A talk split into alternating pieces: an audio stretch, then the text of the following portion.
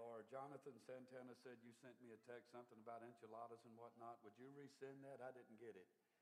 Um, anyway, why don't you folks come, if you will? Uh, Jonathan Santana, the family, uh, if you'd like to come, and uh, uh, whoever you folks want to come and participate. This is a great family moment. Thank the Lord. If you just come and stand behind me,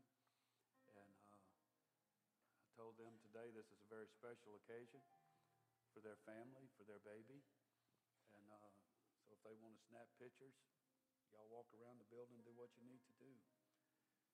Uh, certainly want Amelia to be able to say one day, can go back and look in pictures and say, yes, my mom and dad gave me back to Jesus. Thank the Lord. I noticed Chris and Hannah at the hospital holding the baby. Did anything prophetical going on? Just thought I'd ask it. Okay. Y'all keep us posted. Uh, but anyway, what a special moment. And uh, a baby dedication service is probably one of my most favorite pastoral privileges. It's a great, great thing. I want to say this to Jonathan and Santana that I believe God has given y'all this baby for a very special time, for a very special purpose. Glad y'all chose that song to go with your PowerPoint presentation, and I do pray that God will feel, well, we'll give you credit. Uh, just cooperate with me here, at Santana. it'd be a good thing. Uh, trying to give you some credit here, son. Uh, but I do hope that God will fill her mind and heart with dreams and visions, particularly for the kingdom. Glad you folks are here. Thank y'all for coming. All of y'all from Louisiana? The promised land. The best eating on the planet. Glad y'all are here. Thank you for coming up and participating in this service today. Amelia has been given to Jonathan and Santana to keep, to train up, to teach, to love, and to prepare her for her future, no matter what that future is. The word dedicate in the original Hebrew means to keep and to prepare. So God is saying to Jonathan and Santana and this sweet family, I want you to keep this child and I want you to prepare her to be a partaker of this dedication covenant for the rest of her life. It doesn't end here, it begins here. And God will provide you guys the necessary things you will need to fulfill this dedication covenant as long as you stay committed to Him and the covenant that you're in the process of making today. God will provide the plan. I believe God will provide the means, and God will pro- provide the way. So, you as parents simply dedicate this child and her life to God, and I can promise you that God will do his part. Jonathan and Santana, what you are doing today with Amelia is simply giving her back to God from whence she came. You're making a powerful statement to the Lord, and this is what you're saying in this dedication covenant today. Lord, we dedicate Amelia to you today. Will you allow us to keep her and prepare her for your purpose and your kingdom? That's what dedication covenant is all about. I'm going to ask the congregation to stand with, the, with me this morning, and I'm going to face Jonathan and Santana as is our custom when we have a baby dedication, or I prefer to call it a dedication covenant. Jonathan and Santana, I will charge you today to keep her, to keep Amelia. That's not going to be an issue, is it? Okay. To keep her, to prepare teach her, and to lead her by your example. Do it as loving and godly parents from this day forward. So I'm going to ask you some questions and through this covenant process, and you can answer, we do, because I'm confident this is what your answer will be. Do you now present your child before God in solemn dedication? Do you consecrate yourselves as parents to bring up your child in the nurture and admonition of the Lord? Do you promise to instruct her in the teachings of Jesus Christ and in the practice of prayer and to guide her in the development of Christ like character?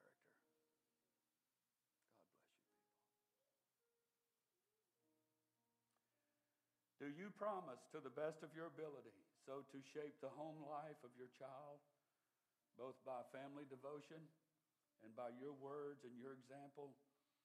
that she will, at the proper age, most naturally come to an open confession of Christ and into the fellowship and service of his kingdom.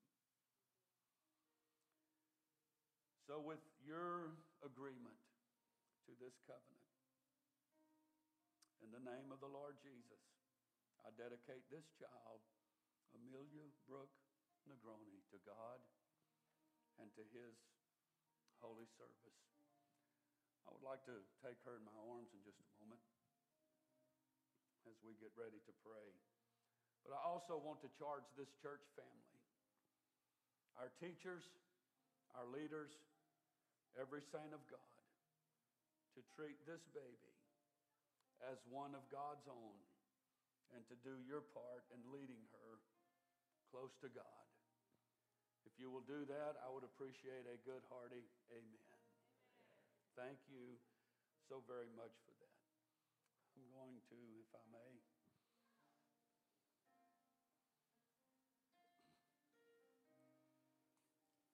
This baby is gorgeous. And I'm glad she will know as a child that hair will not be an issue. Got plenty of it. Would you folks join together with me as we pray this covenant prayer? of dedication. Father, we love you today. It is a blessed privilege to hold this beautiful, beautiful baby in our arms. You've given this child to Jonathan and Santana. What a gift. What a gift. Beautiful, healthy in every way. And we are so grateful. And God, today I stand on their behalf, if you will, to present this baby to you. She's yours, her talents, her dreams, her ambitions, and her desires. As far as her mom and dad is concerned, God, they've all been given back to you. It's your baby now. She's your baby now. And I pray, God, that you would keep your hands on this child. Always, God, keep her in your arms. We pray, God, that you would protect her. Keep her from evil. Keep her from harm, sickness, and disease. I pray, God, in the name of Jesus, that when she is old enough to begin to learn the Word of God, that you will have on the inside of her waiting a desire to learn it, to memorize it, to apply it, to live it, and to share it. God, use this baby for your kingdom. Yes, she can impact her community. She can impact her place of employment. She can impact her future family, her own kids when that time comes. But I pray that her greatest impact will be for the kingdom because that is truly eternal. God, she's in your hands. She's in your hands. And I pray, God, that she will always remain in your hands. In Jesus' name. Everybody say amen. Would you clap your hands to the Lord?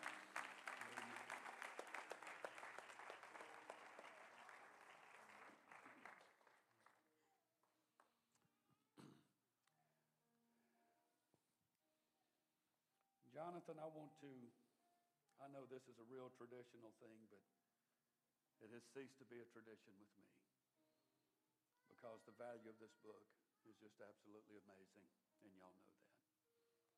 I want to put it in your hand as the priest of your home, as the spiritual leader of your home, you have an obligation, you have a duty. And um, Morgan, I think they've done a pretty good job. I hope they do a little better. I'm kidding. It's just a joke. It's just a joke. But I want to put this in your hand. David said, Thy word have I hid in my heart, that I might not sin against thee. And we all know kids today that are going the wrong direction. The devil has them where he wants them. And the biggest reason is because they know nothing about this book. Right here in America. Right here in America. So I present this to you. Give it to her. Share it with her. Teach her. Santana will have a certificate. Usually we take a little picture and put it on a certificate and give it to you. So that'll be forthcoming. It'll be from this from today that we'll give to you. But y'all never forget this moment. You folks join with me one more time. Thank you for your patience. But let's pray for this sweet family right now. Father, in the name of Jesus, God, I pray for this good man right now. You've put in his hands a great responsibility. And I pray today that he will always be accountable to your word, to your spirit. He'll always be accountable to his family. I pray, God, that something will be birthed in his heart, a determination like he's never had before that will simply be this as for me and my house, we're going to serve the Lord. I pray that God, you would fill his heart with conviction, fervency, anointing, determination, and a love and a passion for you and his family. I pray, God, that you'll keep him strong and encouraged, keep him strong in the Word of God, and give him the wisdom and knowledge to teach and train this beautiful gift that you gave him that he holds in his arms. I pray for Santana. God, that as a mom, that you would bring out those beautiful, beautiful, nurturing, loving, kind, patient qualities and characteristics that comes with motherhood. But I pray, God, that as she naturally responds as mom, that she'll also spiritually respond as a mom who cares about the spiritual welfare of her baby. I pray, God, that you would give her desire and a determination to pray with Amelia to be there when she's filled with your spirit, to be there when she's baptized in your name, to see her grow and develop the great Christian attributes that she will be given. God, give them patience, give them your love, give them your power, your support. God, I pray for Morgan today. She can be an influence. God, she can be an impact on little sweet Amelia. I know, God, that she's going to be put in some hard spots, and there's going to be times that she really don't understand. But I hope, God, that you will always value the presence of Amelia in their home, that she will love her, that she will be kind, and that she will share her relationship with God with her. Bless this family. Bless this family, these wonderful people. Let them become a network of support that this baby can grow and be more and more like you. We ask it in Jesus' name. In Jesus' name. God bless you, people. Love y'all. Thank the Lord. Thank you. Thank you very much. Thank y'all for coming. Long ways, huh? Not too bad. Morgan,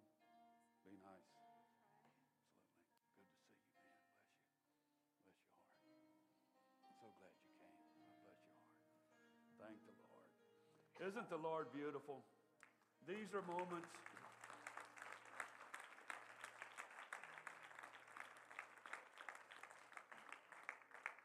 These are moments that just gets me real excited about being a part of the kingdom. Thank you for your patience and uh, beautiful, beautiful time. I want to read this morning from Matthew chapter 26, and I know I'm going to be racing against the clock this morning. But Matthew chapter 26 and verse 39, my heart is burning. My heart is on fire this morning. The Bible said in verse 39, and he went a little further and fell on his face and prayed, saying, Oh, my Father, if it be possible, let this cup pass from me. Nevertheless, not as I will, but as thou wilt. In Luke chapter 22 and verse 41, the Bible said, And he was withdrawn from them about a stone's cast and kneeled down and prayed. I want to speak to you for a few minutes this morning, and I hope you'll give me just a little more time and I'll go as quickly as I possibly can, but I have something from the Lord to give to all of you here today. I want to preach to you for a little while about being committed to go a little further. Committed to go a little further. Thank you for standing. Thank God for the word. You may be seated. The two passages that we have read is activity that follows the Last Supper that Jesus had with his disciples, which took place in the upper room where they would later be endued with power from on high. If you were to read John chapter 13 through 16, you would be able to hear the words of the Lord and observe some of his actions there. And despite the actions of Judas Iscariot that night, prior to all the trouble that was about to befall Jesus on that night, the disciples appeared to have been enjoying a time of closeness and camaraderie. After Jesus and the remaining disciples had ate their supper, they sang a hymn. They left the upper room to go to the Mount of Olives, uh, more specifically, the Garden of Gethsemane. He had spent every night of the Passover week in the Mount of Olives. It was here that the Lord would spend a night of agony in the Garden of Gethsemane among the olive trees. He was moving in this direction for privacy and prayer to get ready for what was to come to him. The place was just a short distance from the bridge that crossed the brook Kidron at the foot of the Mount of Olives. I have been there, and it is truly a beautiful, beautiful garden. But I want you to notice when he arrived at the Garden of Gethsemane the night before his crucifixion, he leaves eight of the disciples at the gate of the garden. This is to me a beautiful manifestation of the grace of God in action. Jesus knew that these eight men, in their present state of faith and love toward him would not be able to handle the strain of what was about to come to Jesus. I believe we ought to thank God regularly for His grace on us when He allows us to stay behind sometimes and not have to contend with some of the challenges and pressures of life that would be and could be detrimental to us. Throughout the Bible, there are similar situations when this took place. Abraham, for example, telling the servants to remain at the foothills of Moriah so that he and Isaac could go and worship. He was going to sacrifice, and he knew his servants could not bear the moment and the atmosphere that sacrificing Isaac would produce. Abraham was going to sacrifice, but he called it worship. Moses left Joshua before going into the Mount of Sinai to receive the law because no doubt he knew that there would be an environment, a pressure, a strain that Joshua in his young age would not be able to handle. There are times when we may feel as if we're being left alone, but it is the kindness and grace of God in action that is literally shaping us into what God desires to bring out of our life. But there were three of these men, three of the disciples. Jesus left eight at the gate of the garden, but there were three that he brought with him. Listen very carefully. He brought with him Peter, James, and John. Those were the three that Jesus had invited with him to experience his transfiguration in the mount. And it seemed that perhaps to Jesus they did okay. So, where he left eight at the gate, he brought three with him to be a witness, to be introduced to an environment of going a little further than they had ever been in before. It's not that they were better than the eight, but it was just simply that God chose them to pull them forward with Him. And then we will discover if you read on, after He pulled them forward with Him to a certain point, the Bible said He even committed a little bit more and went a little further than that. Because Jesus saw, I believe, he saw that they had a desire to go a little further. They were invited to experience the Mount of Transfiguration with him. And now they were about to accompany him to a place that they had never been before. They were now about to watch the process of committing to going a little further. I hope by now that everyone in the house is on board and you're on a wavelength with me. It doesn't matter today what your, what your level of spirituality is. There's always room for every one of us to go a little bit further than we've ever been.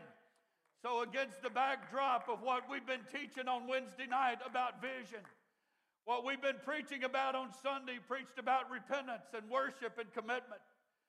Today, I want to challenge our church as I believe God has sanctioned this moment by a incredible manifest, manifestation of himself a few moments ago. God has sanctioned this service. He has set this service apart from any other. And he wants to extend to every person in the house today an opportunity to go a little further in your relationship with God. He wants to give you an opportunity to commit a little bit more Nobody here today is maxed out. Nobody here today has gone as far as you can go. Every one of us here today can go a little bit further in our relationship with God. If you've never been to the garden, welcome. If you've never been that far into the garden, welcome. If you've never been that close to Jesus, welcome. But I want to tell you today he didn't come to bring you to a place you've already been. He's come today to take you to a place that you have never been. George Dawson said, Great characters and great souls are like mountains. They always attract storms.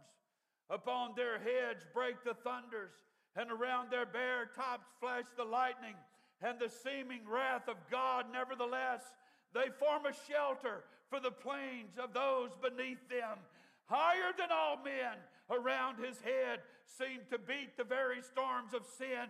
Yet beneath the shelter of his great, consoling, sustaining spirit, what lowly people, what humble souls have gained their life in this world and eternal rest in God. We're all being summoned today to go a little further.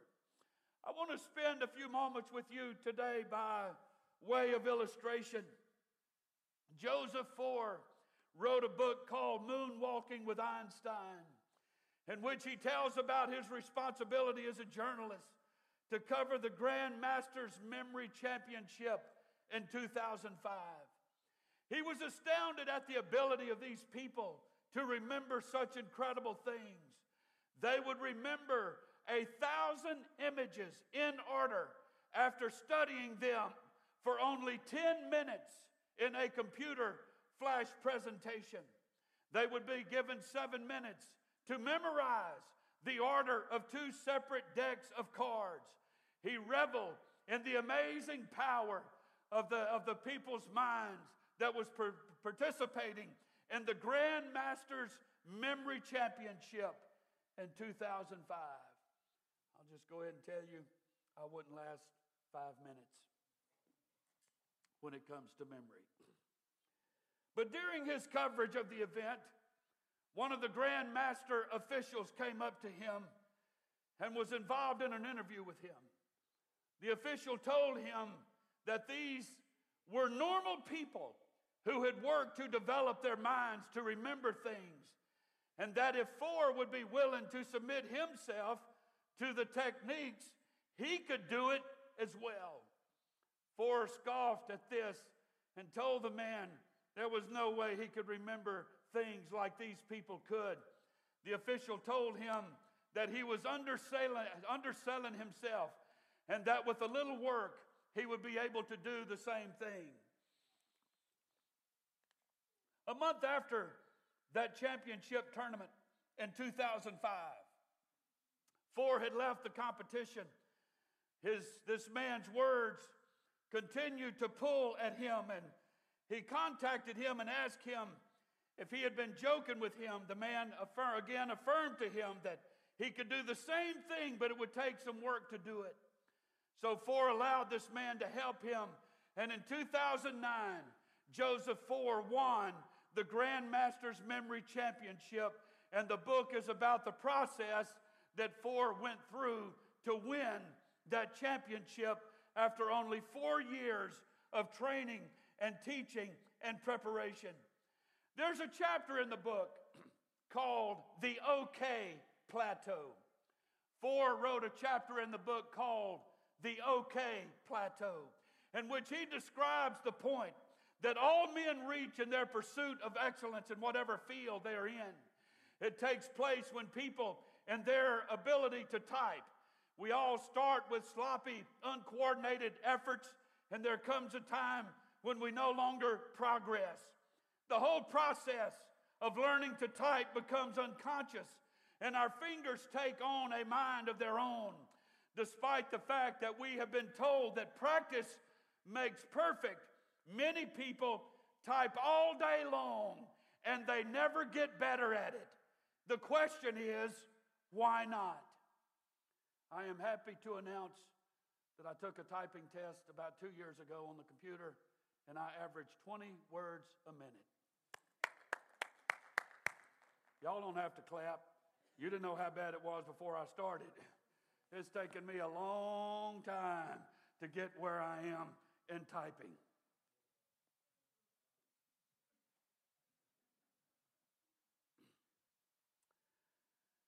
The answer is found in a study. The answer to why not? Why do people who type all day long? I'm going somewhere with this. Y'all give me some patience and latitude. But the people type all day long, but they never get faster. They plateau out. Why not? The answer is found in a study that was conducted in the 1960s by Paul Fitts and Michael Posner who describe three stages people go through when acquiring a new skill. The first is a cognitive stage, it involves something called intellectualizing or just thinking through how to do the skill. People discover new strategies to make them more proficient. The second stage is the associative stage.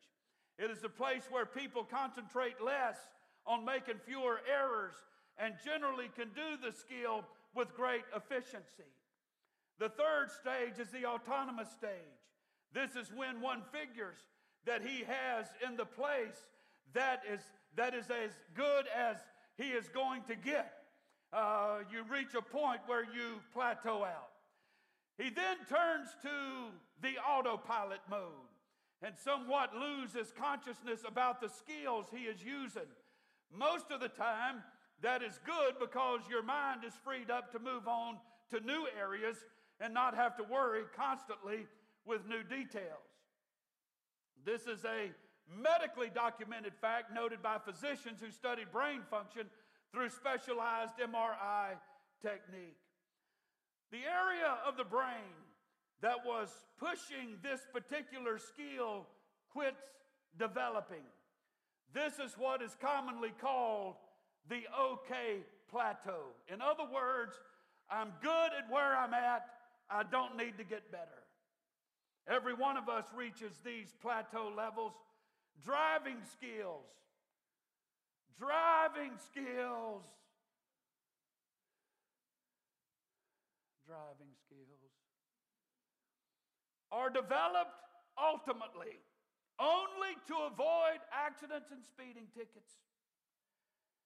It happens to golfers it happens to musicians who have been classically trained. It's kind of like the flea who is put in the jar with a lid, and he hops up and keeps hitting his head until when the lid is removed, he can't hop out of the jar because his mind tells him he can't do it. Sir Francis Galton in 1869 wrote in a book called Hereditary Genius that this was a place that we cannot go beyond.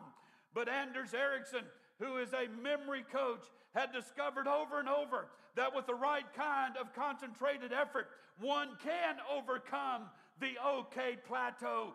They believe that Galton's wall often has much less to do with our own innate limits than simply with what we consider an acceptable level of performance.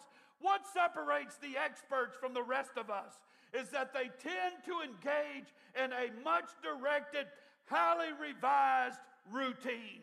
They develop strategies to stay out of the autonomous stage or the OK plateau. They do it in three ways. Number one, they never lose focus of their technique. Number two is they stay goal oriented. Number three, they are getting consistent, they're getting constant and immediate feedback on their performance. This forces them to stay in the thinking phase of the task they're working on. Amateur musicians are more likely to spend time practicing music they already know. Whereas the professional classical musicians work solely on the difficult pieces than the tedious exercises. The best ice skaters spend their time working on jumps that they aren't good at. These skaters who have less ability, those skaters who have less ability, spend time working on jumps they already mastered. If they're going to get any better, they have to practice deliberate and hard.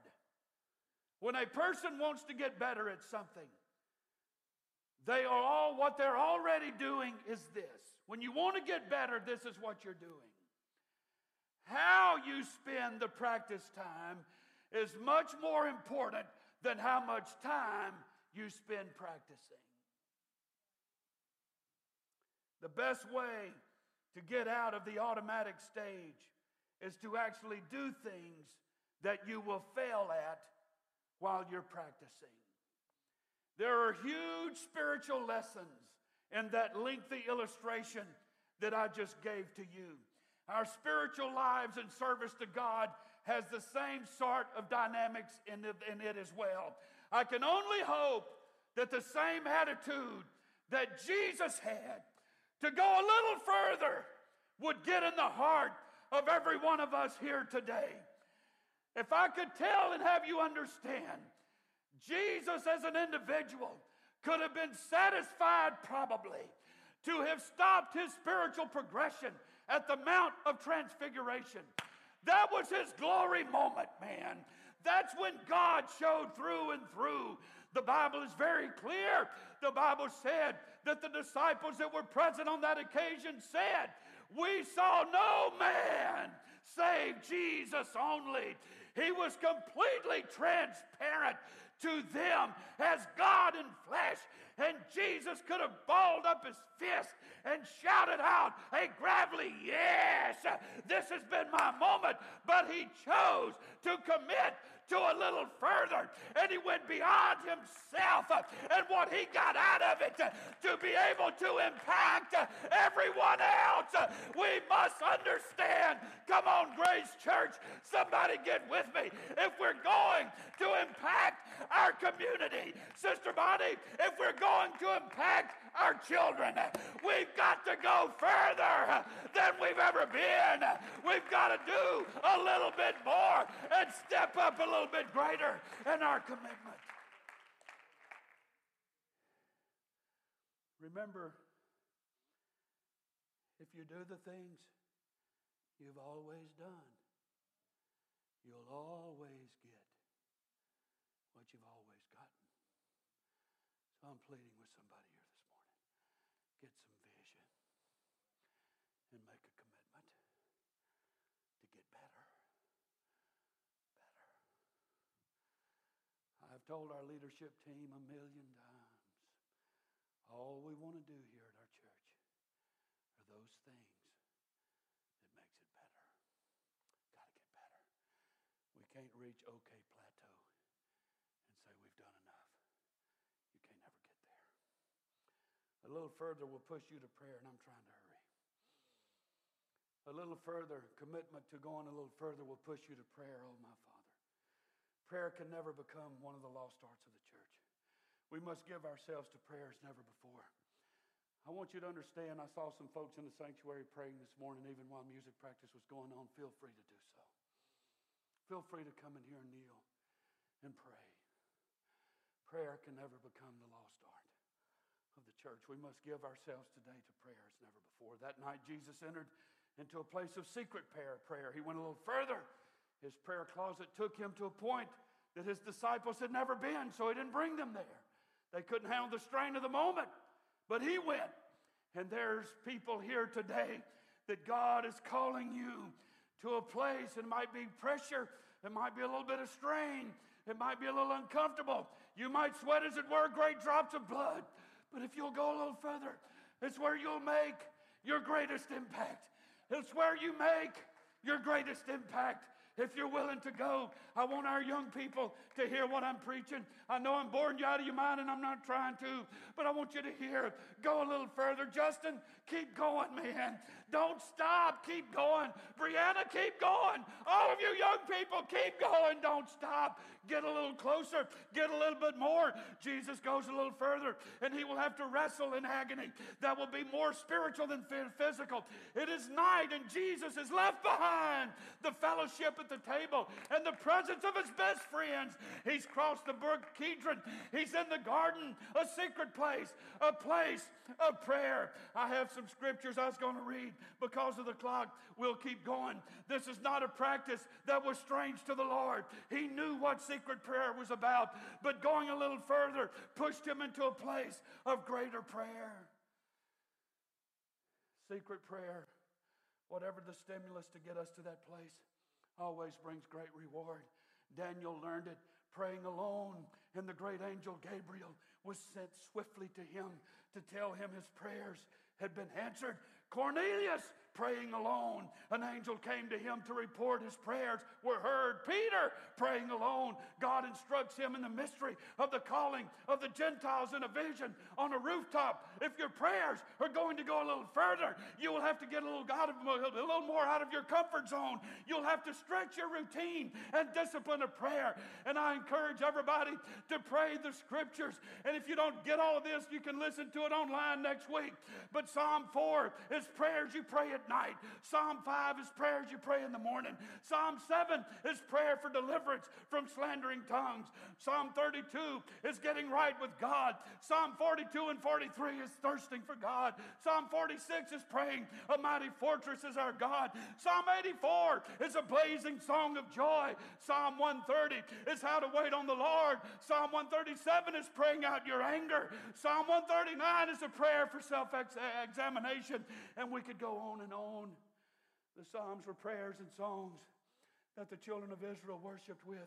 In fact, if you're going to go to the Wailing Wall outside of Jerusalem today, and I've been there, you would hear the old rabbis praying through the Psalms and the prophets. This information is something the devil don't want you to have. He don't want you to know it, but it can make your prayers go a little further. If your prayers are going to go a little further, your prayer times have to become priority. Your prayer needs to have vehemence and earnestness in them. It only takes a place. It only takes place when we go a little further. Let me hurry on. A little further will make you embrace the cup. Going a little further will make you embrace the cup, which is not my will. Sometimes embracing the cup is one of the most challenging portions of life that we ever will ever face. More often than not, it will take several prayer meetings to finally get to the place of victory that will allow you to say the words, Not my will, but thine be done. I wish I could tell you that it was an easy thing to accomplish this, but it isn't. But it will be in those wearying moments of submission that you begin to understand that God has a place that only you can serve in. The challenge of the cup is that there are two worlds pulling at us. There's the love of this present world, its riches, its honor, its ambition, It's coveting. It's whole. It's coveting whole that asserts itself. These things seems to be so easy to gather in and to enjoy. The man who has any spiritual knowledge at all seems to fight the hardest against the undertow of this deceptive attraction of worldliness. The, this world, the one we live in every day, has so little to offer in comparison to the world to come. But the world to come seems so far away, and the one I live and breathe in is with me every day. It's hard to embrace the cup. Your prayers over the cup will be a process. Jesus had to pray twice about it. The first prayer was for removal, the second prayer was submission. Chances are that we'll have to pray more than once or twice when it comes to the cup. No longer will the thought be, let this cup pass. We'll quit thinking that way after a while, let this cup pass. But rather, it'll be, if this cup will not pass, then I want to do the will of God. And there's people sitting all over this building today that have never learned how to embrace the cup, to drink of the cup. Let's go a little further. This is where I'm headed in my message today. Going a little further, going a little further, you have to learn to let the sleepy sleep. When you want to go further in your relationship with God, there's going to be people around you that finds this process very boring. You're not going to get any support, and they're going to get really weary with what you're trying to do. I want to encourage you today. Just let the sleepy go to sleep. If you look carefully at the passage in Matthew 20, Matthew 26, Jesus told them, Sit ye here. He didn't even ask them to pray. He just said, Sit. You don't have to do anything, just sit. And I'm going to go pray. The next verse, he took with him Peter and the two sons of Zebedee. He prays, comes back, finds him asleep. He tells them to watch and pray. The eight he left at the gate, just sit here. The three he said, watch and pray with me. Just keep your eyes open and just keep praying. He knew what was coming, and he was trying to bring them to a place where they could bear it. Uh, I want to say here today, and I'm going out on a limb, and I don't want to get caught up in anybody's theology, but I do, I do believe today. Had Peter gone as far as Jesus had intended him to go, he would have never drawn his sword that night.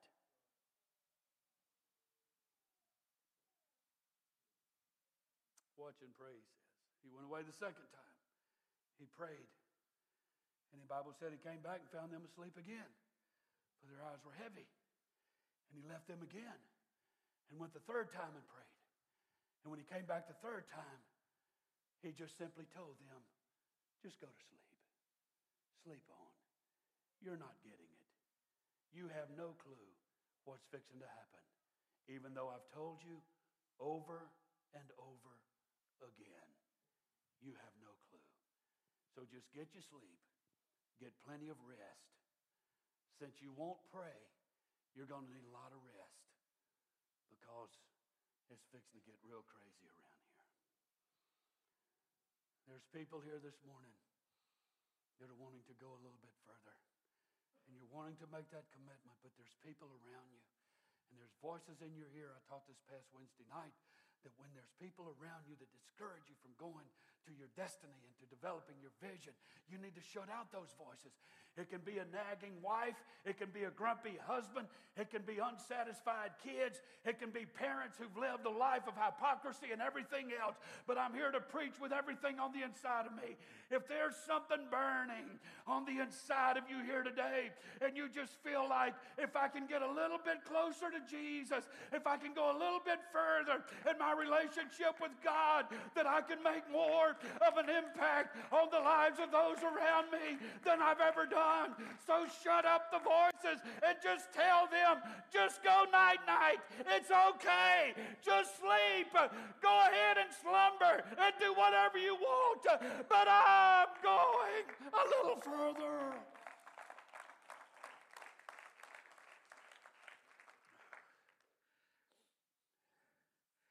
If you're committed to go a little further, you'll get to the place where all the things that are supposed to be supporting you are going to fall asleep. Have you ever been in that position before? There's people here today that are at crossroads. The challenge is seemingly is greater than what you have the ability to do. And there's doubts that just don't seem to turn loose. And there's a thorn that won't go away. And there's a past that's always in your future. And you can't get it behind you. You can't forget it, but you can put it behind you. There's people that have made wrong turns in life. Jesus had come to that point, and although he was God in flesh, there was still that need for fellowship on a human level, that need for human support and acts of kindness and encouragement. He wanted his disciples to at least struggle with him. But they went to sleep.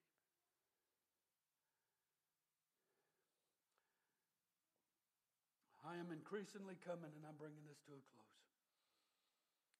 I am increasingly coming to the point to believe that God ordains such moments for us when He lets the very things that we thought was going to hold us up and keep us propped up and supported, He lets them go to sleep.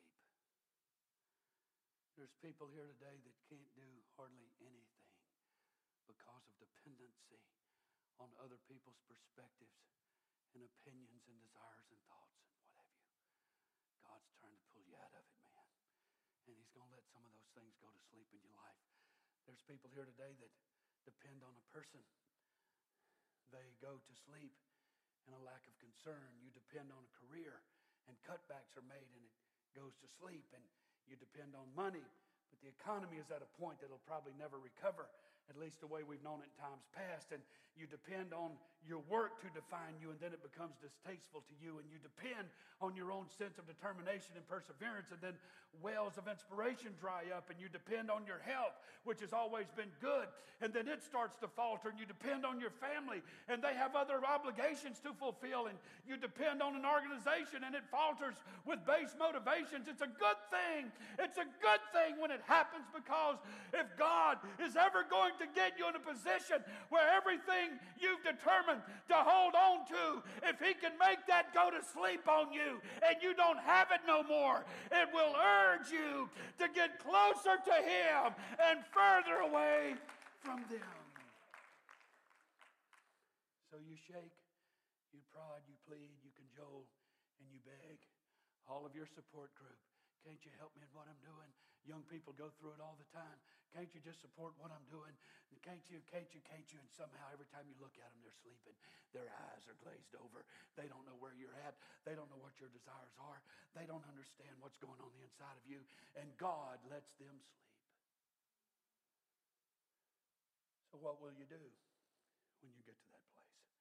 It's a position. It's a position that God will let you get to to see what you'll do.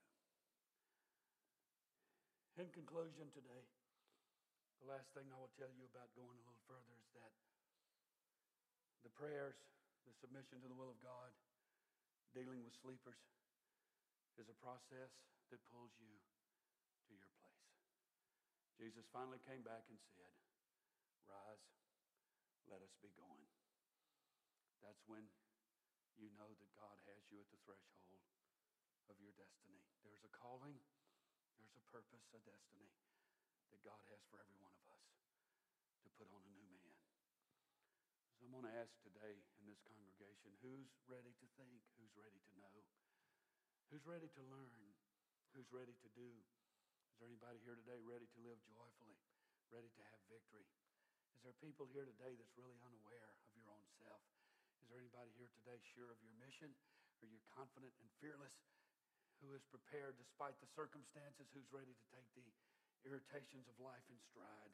The whole process can cause us to have to endure some rough teachers, some rough road.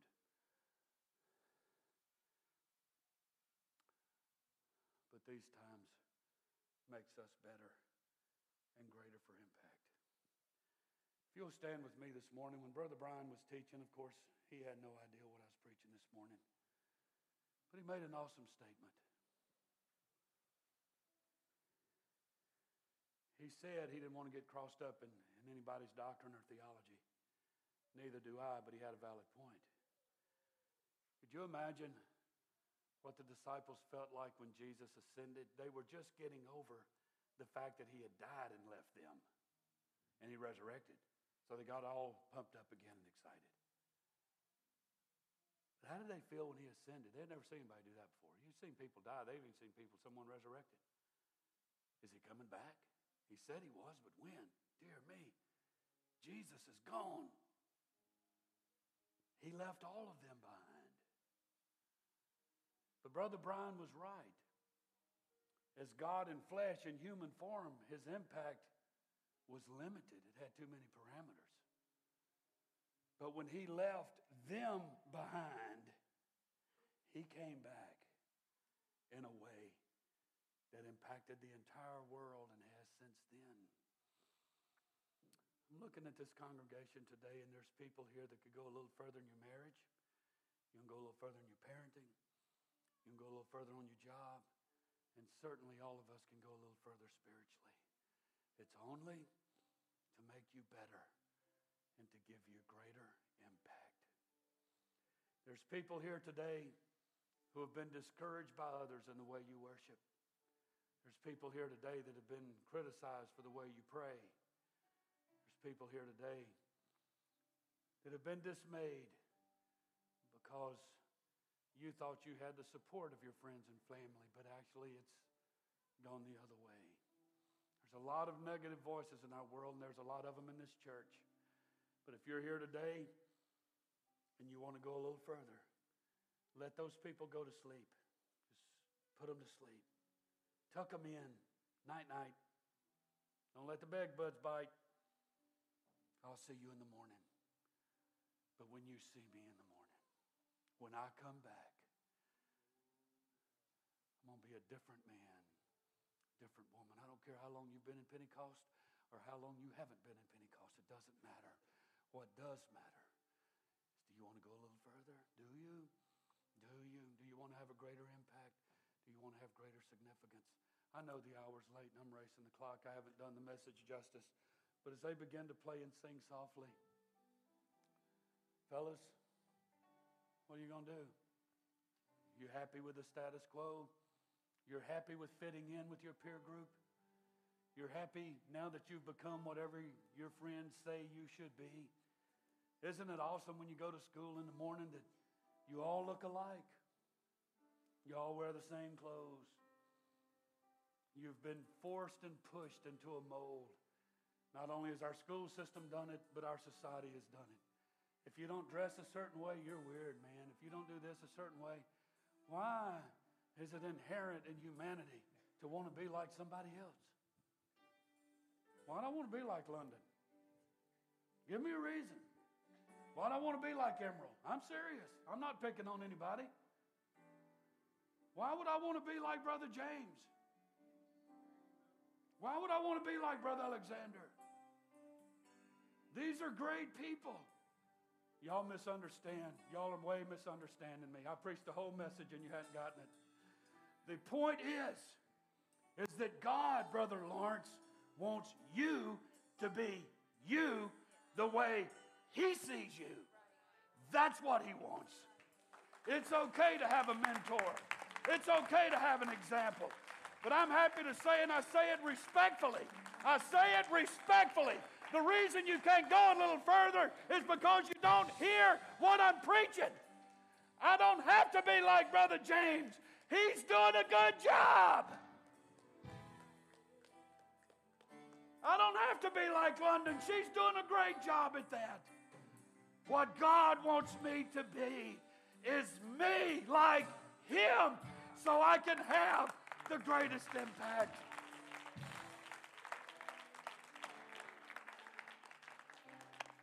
Man, I know I've got a tall mountain to climb. The clock is against me. And there's a mindset that's huge against me. But there's people here today that's taken on the nature of a church, a pastor. You've taken on the nature of your parents. You've taken on the nature of this. When are we going to start taking on the nature of God?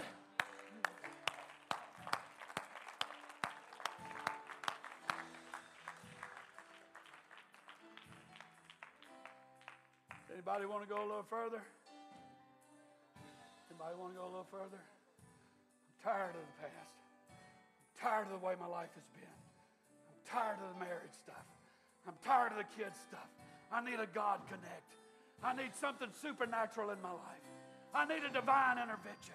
Does anybody want to go a little further? God brought us to the threshold of heaven this morning in a moment of worship. Can you get back there in commitment? Can you go back to that same point in commitment? What do you want to do? It's up to you. Are you waiting me to ask? I shouldn't have to ask. I shouldn't have to ask, do you want to come? If you want to, that should be automatic one right there already. What are you going to do? What are you going to do? Do you want to go a little further? You can come this morning, stand, kneel, you can lay on the floor if you want. All I'm asking is for a handful of people here today to go a little further with me. Would you go a little further with me? Please go a little bit more. Give a little bit more.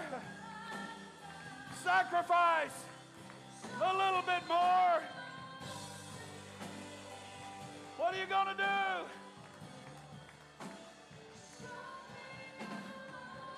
Show me your glory.